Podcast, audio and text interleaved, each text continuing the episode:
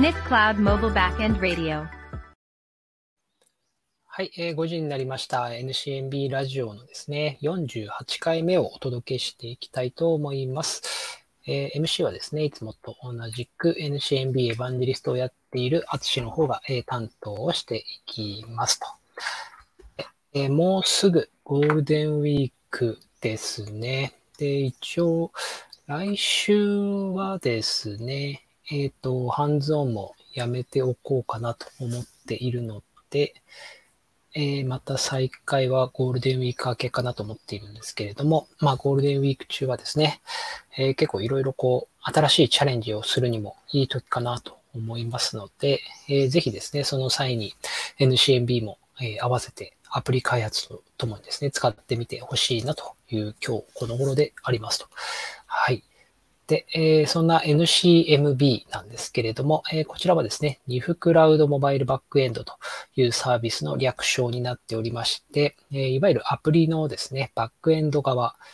例えば、まあ、認証であったり、データを保存したり、ファイルを保存したり、プッシュ通知を送ったりとかですね、まあ、そういった機能をまるっと提供する、えー、SARS となっておりますと。で、えー、NCMB ラジオはですね、そんな、えー、アプリ開発者のための情報になるような、えー、ニュースであったりとか、えー、諸々の情報をですね、お届けしているネットラジオとなっておりますと。はい。そんなところで、えー、今日もですね、アプリ開発周りの、えー、ニュースをですね、メインにお届けしていこうかなと思っておりますが、まず最初にご紹介したいのが、えっ、ー、と、こちらは iPhone マニアさんの記事ですね。えー、iOS 上でアプリからのトラッキング要求を許可するユーザーが昨年から大幅に増加というのがニュースになっています。でいわゆるこれはですね、アプリのトラッキングの透明性という、いわゆる、えー、Apple の ATT という機能ですね。で、えっ、ー、と、アプリがあなたの情報をトラッキングしていいですかっていう、ダイアログが出てですね、まあ、そこで許可をすると、えー、自分の情報ですね、アプリ側に送信されると。で、それを許可しないにしておくと、えー、送信をブロックするんですけれども、えー、それを許可する人がですね、去年の5月は16%程度だったのが、約1年経ってですね、25%に増えていると。で、さらにゲームにか、ゲームアプリに関しては、えー、オプトイン率は高く、30%となっているということですね。人気のあるゲームアプリでは最大75%のオプトイン率を達成したというふうに書いてありますと。うん、これなんでですかね。一応その記事の中ではですね、えー、同意率はアプリによって異なると指摘しているものの、パーソナライズされた広告を受け取ることに価値を見出すユーザーが増えたと同社は考えていますと。うん、ありますね。不思議だ。なんでしょうね。ATT を許可すると、もしかすると何か、えー、っと、なんかアプリの何かもらえたりするんですかね。そういうころで許可している人がいるんですかね。あのダイアログを見て、あえて許可したいと思う人がそんないるんだろうかという気もしなくもないんですけどね。まあ多分、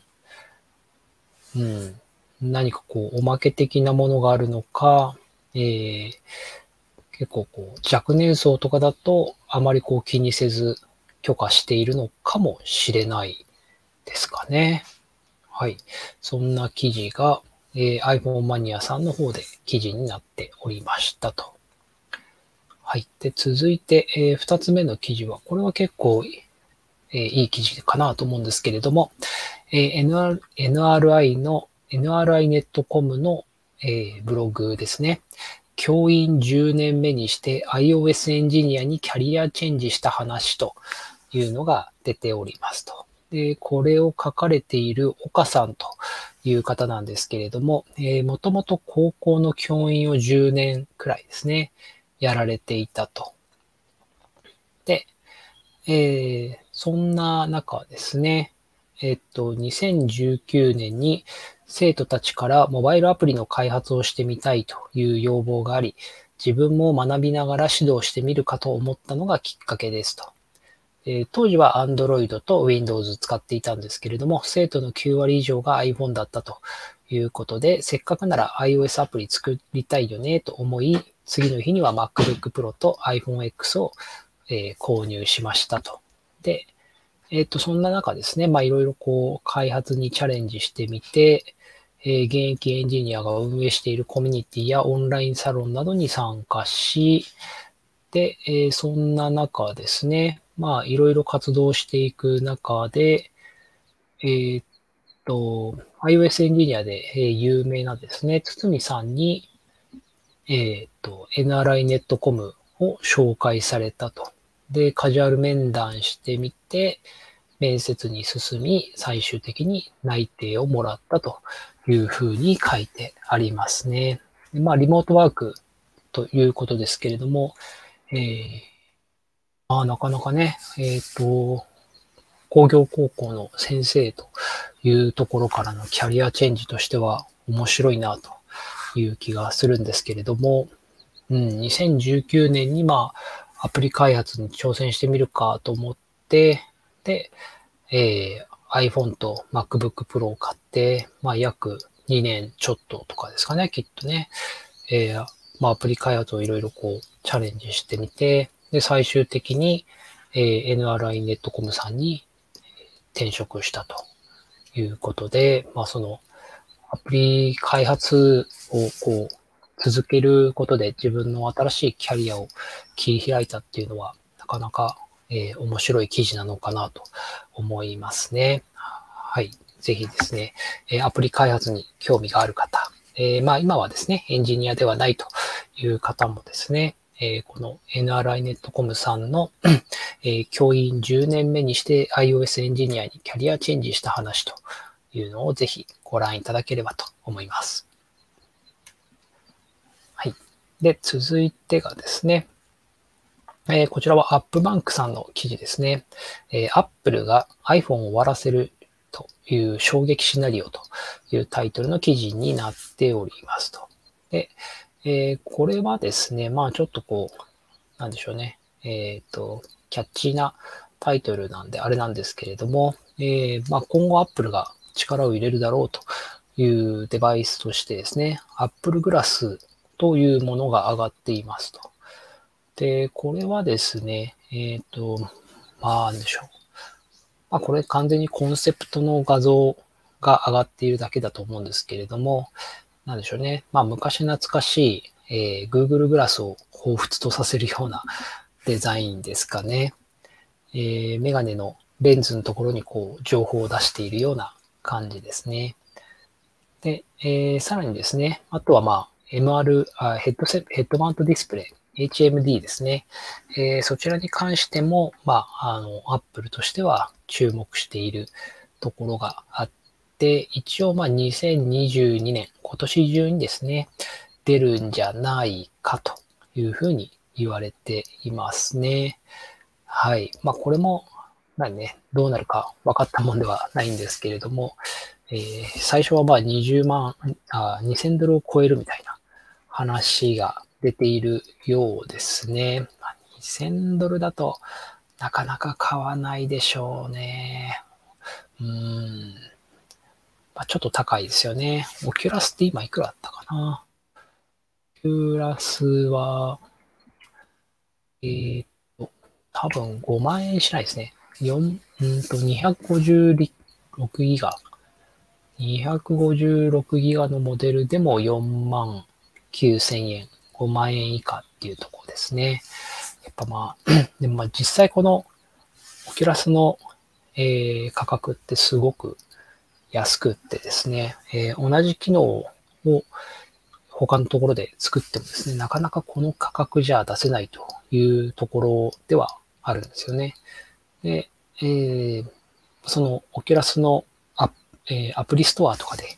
え、収益を上げるモデルというところがあるので、なんとかやっていたりとか、まあ今はどっちかっていうと、そのマーケットプレイスを広めてですね、えデバイスをどんどんばらまいていくっていう戦略をとっているので、え多少赤が出ても、この金額でやっているっていうところがあったりするんですよね。なので、えー、まあ同じ戦略をアップルが取るとは思わないんですけれども、2000ドル以上になると購入層がすごい下がるような気がしますかね。ばらまくためには、まあ、え、その市場を作っていこうと思ったらもっともっと安い金額じゃないとなかなか難しいところはあるかなという気もいたしますと。はい。ただこのヘッドマウントディスプレイもなんかこのメガネ型のデバイスもずっと言われてはいるんですけれども、なかなか出ないか、それともただの噂でずっと言ってるのか、よくわからないものになってますね。で、えー、続いてなんですけれども、えこちらはモノタロウですね。モノタロウのテックブログの記事で、えー、ネイティブアプリの膨大なテスト工数を開発と運用によって75%削減した話というのが出ておりますと。で、えー、もともとですね、この、えっ、ー、と、モノタロウのスマートフォンアプリはネイティブアプリで実装されていて、えー、Swift とか Kotlin で開発されていたようですね。ただ、えっ、と、ネイティブだけではなくて、えー、その中で WebView も多用されていたというところで、まあ、ある程度ハイブリッドに開発は進められていたようですと。で、そんな中でですね、テストケースが3000ケースあったと。これかなり多いですね。で、それらを、えー、インストール可能なすべての OS、えー、iOS が5種類、Android が6種類で実施していたので、まあ、膨大なテストケースになってしまって、なかなかまあ、うまくいっていなかったということですね。で、かつ自動テストもチャレンジはしてみたんだけれども、えー、なかなかうまくいっていない部分があったと。で、えー、理想としてはですね、単体テストがまあ一番テストしやすいというところで一番まあ数多く作られていて、その後が結合テスト、UI テストってだんだんまあ絞り込まれていく形式がですね、一番理想だったんですけれども、え、それに対してモノタロウの、え、現実としては単体テストがまあ一番少なくて、結合テストが、え、いっぱいあって、UI テストもまあ3000というところですごくテストが多かったというところで、逆ピラミッドになってしまっていたというふうに書かれていますと。で、えー、それをですね、えっ、と、まずまあ、運用面での見直しっていうのがかなり大きかったみたいですね。えー、マニュアルテスト、ネイティブ部分のマニュアルテストと、えー、WebView のテスト、あと、えー、WebView の自動テスト部分とかですね。まあ、それぞれをメジャーアップデート、メジャーバージョンアップした場合、マイナーバージョンアップした場合、パッチバージョンアップした場合っていうところで、えー、こう、ランク分けをしてですね、で、どこに対してテストを行うかっていうのを、えー、丸抜というか、丸丸×三角ですかね。えー、その表を作って、えー、やるようにしたと。で、これによって、えー、テストを、あと、まあ、OS を絞ったと。OS を、えー、iOS12 以上で Android も6以上にしたみたいなところでテスト実施する OS 数を減らして、最終的にテストコースを75%削減できたというふうに書いてありますね。これで大事なのは、あれですよね。品質がどれぐらい、えっ、ー、と、担保できていたかっていうところが、個人的には気になりますかね。これでまあ、テストコースを減らせば減らすほど基本的に品質は悪化するという前提に立っているはずなので、まあ、それに対してですね、えー、テストコースを削ったとしても、結果的に、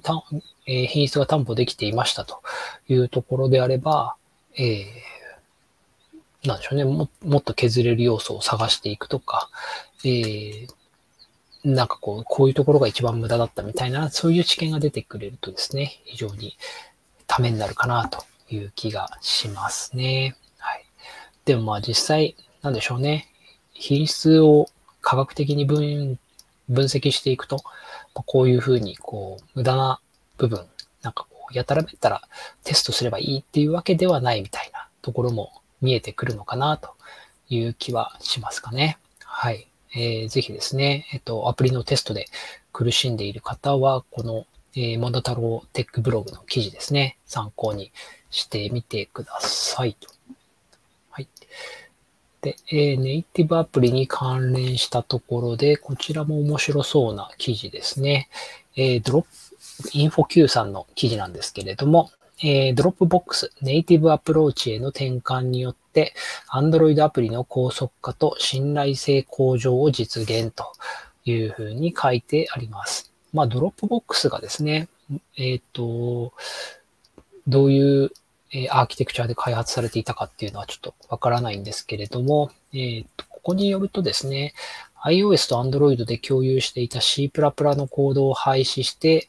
えー、 Kotlin によるプラットフォームネイティブの実装に置き換えたというふうに書いてありますと。なので、一部の、えー、共通ロジック、えー、ここで言うと多分ファイルのアップロード周りみたいですね。え、その部分に関しては、えー、C++ で作られていたようですね。で、それを廃止してですね、えー、 Kotlinに置き換えたと、 Kotlinネイティブにしたというふうに書いてあります。で、えっ、と、これによる効果としてですね、えっ、ー、と、C++ のバージョンでは、一度にアップロードするファイルは一つのみでしたと。えこれを、え Kotlinのコルーチンを活用した並列アップロードに、え実装し直すことで C++ で直接スレッドを管理する方法と比較して、はるかに管理が容易になったと。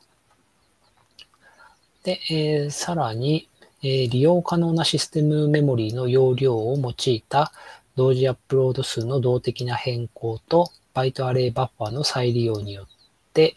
えメモリー仕様を最適化したと。うん。あと、面白いところとしてはですね、えー、っ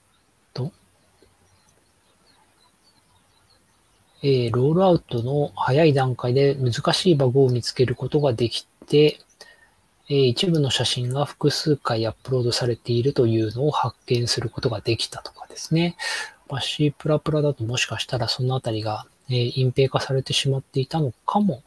しれないですね。まあ、なので、えっ、ー、と、安易に、まあ、あの、C++ でロジックを共通化すればですね、えっ、ー、と、その部分のメンテナンスが、えー、相互の OS で発生しないことでですね、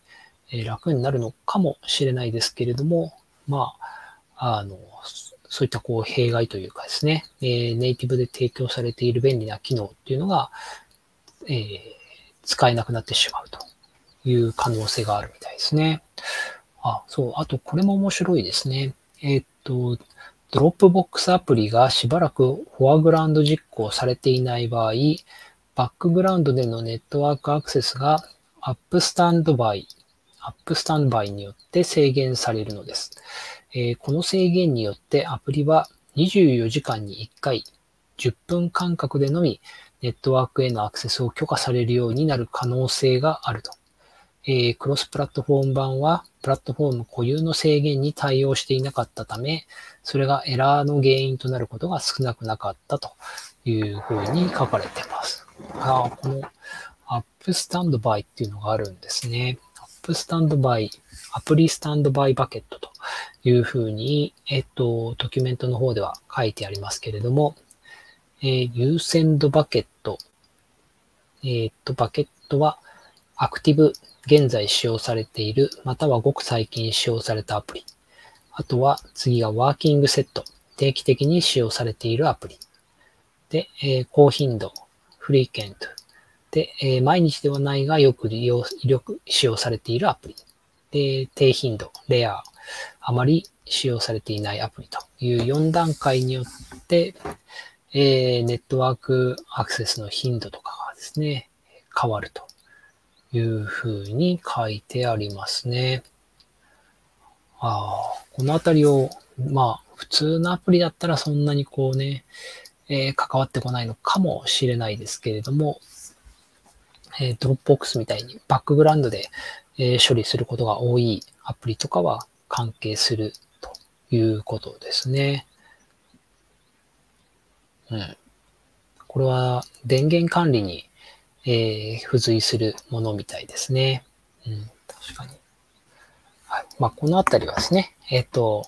アプリによって変わるのかなと思うんですけれども、まあ、少なくとも Dropbox の場合で言うと、えー、C++ のコードを書き換えることによって、アプリが高速化したり、信頼性も向上したというのが、えー、記事になっております。はい。とはですね、えっ、ー、と、こちらは、えっ、ー、と、まあ、Android に関係するものとしてですね、ソフトアンテナさんの記事で、えー、Windows 11に Google Play をインストールするための PowerShell Windows Toolbox がマルウェアだったというのが記事になっておりますと。で、えっ、ー、と、Windows 11では Android アプリを実行するための機能が導入され、大きな注目を集めていますと。うんと、まあ、今のところはですね、Windows 11で実行できる Android アプリっていうのは、まあ、Amazon からですね、Amazon の App Store から配信されているものだけではあるんですけれども、えー、そんな中ですね、Google Play Store のアプリをインストールする非公式な方法やツールが存在し、その一つである PowerShell Windows Toolbox というオープンソースのソフトウェアですね。えー、こちらが、えー、暗号化された悪意のあるコードを含んでいて、えー、まあ、マルウェアであったということですね。えっ、と、難読化されたコードの中に悪意のあるスクリプトを読み込むパワーシェルコードや、脅威の本体と思われる、えー、まあ、とある GitHub リポジトリからファイルを読み込む処理が含まれていたことが判明したと。で、スクリプトは最終的にクロミウム拡張を作成し、何らかアフィリエイトや紹介を通じて収益を上げるために使用されていたと想定されていますというふうに書いてありますね。いやー、オープンソースとは言ってもね、なかなかこう完全に信用はできないというのは確かにありますね。こうやってこう、なんでしょうね。ソースコードが公開されているからといってですね、えー、完全にちゃんと見るかって言われると、そうじゃない場合も確かにあってですね。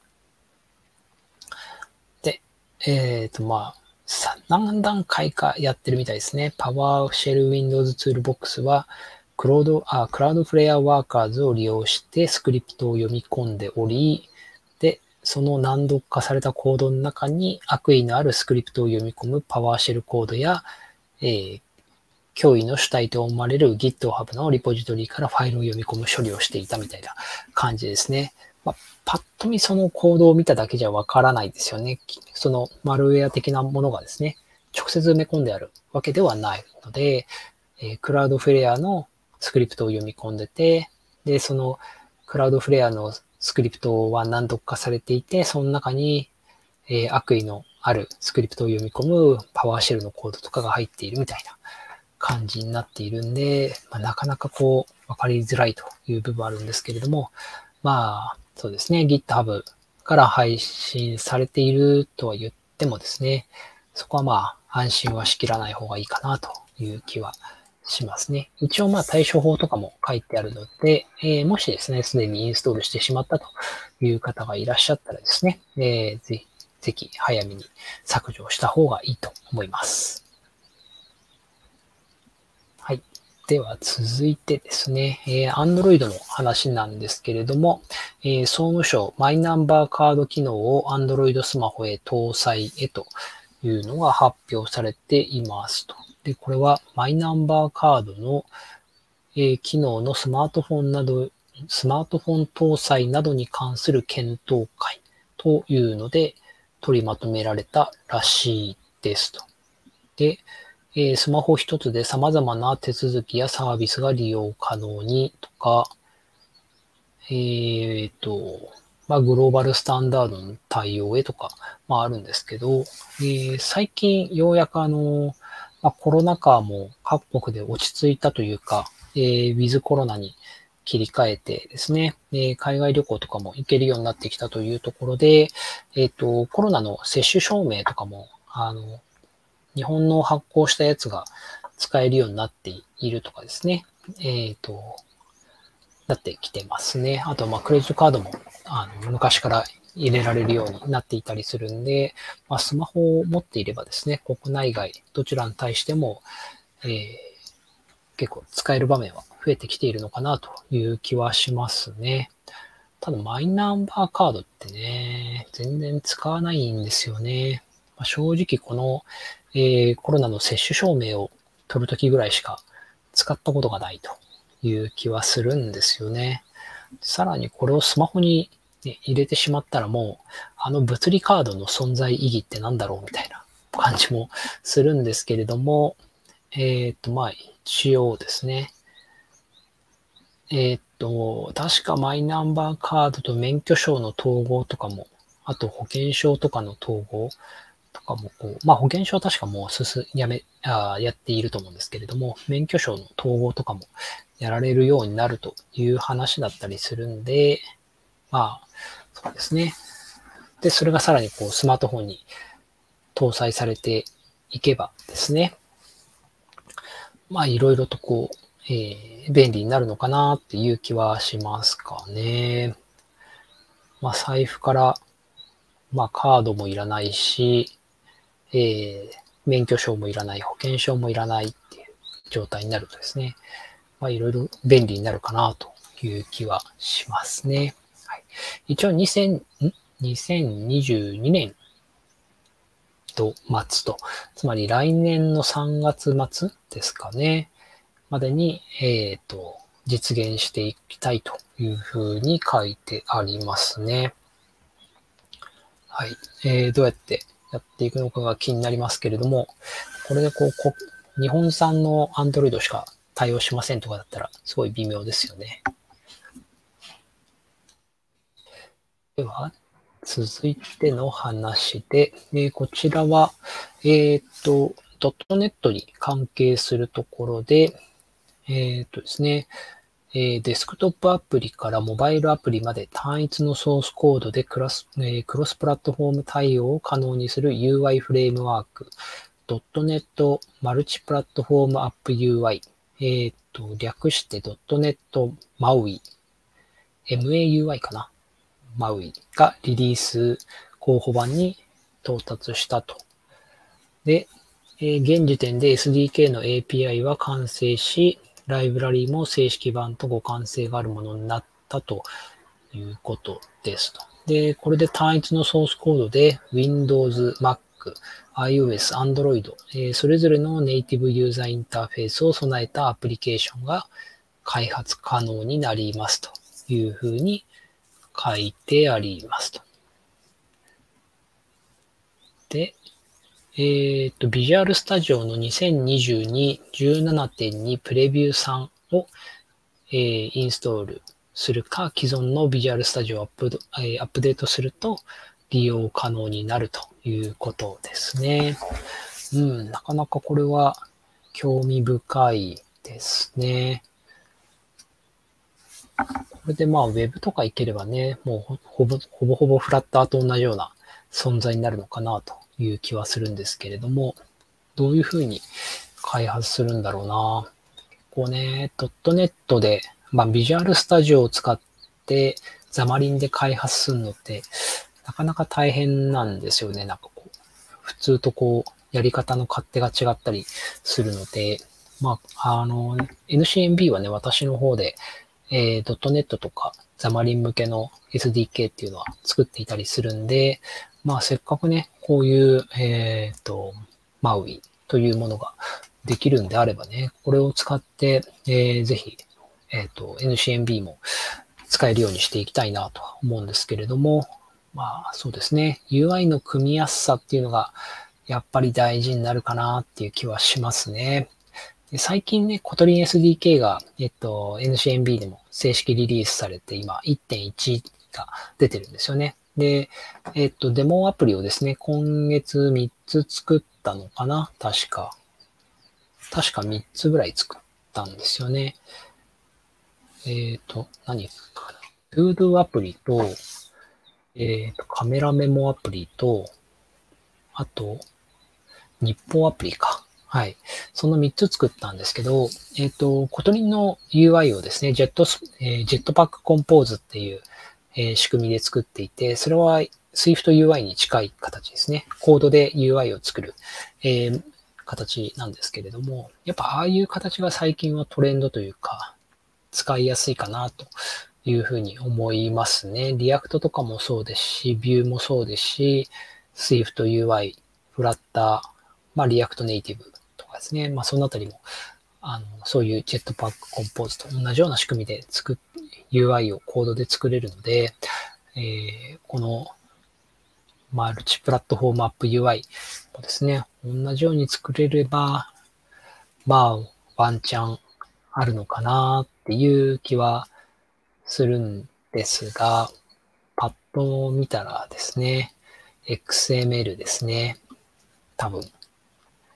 多分 XML かな。うん。これか、この方式か。この方式は、Android の一番最初のやつに似てるな。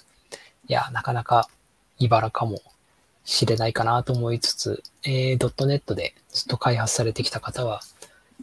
この方が使い慣れているのかもしれないですね。はい。まあ、そんなところでですね、えっ、ー、と、今日のお届けしたいニュースは以上ですかね。はい。ではですね、えっ、ー、と、本日の NCNB ラ NCNB ラジオの48回目はですね、終了としていきたいと思います。えー、来週の木曜日はですね、えっ、ー、と、ハイブリッドアップ居酒屋の第2回目もお届けしていきますので、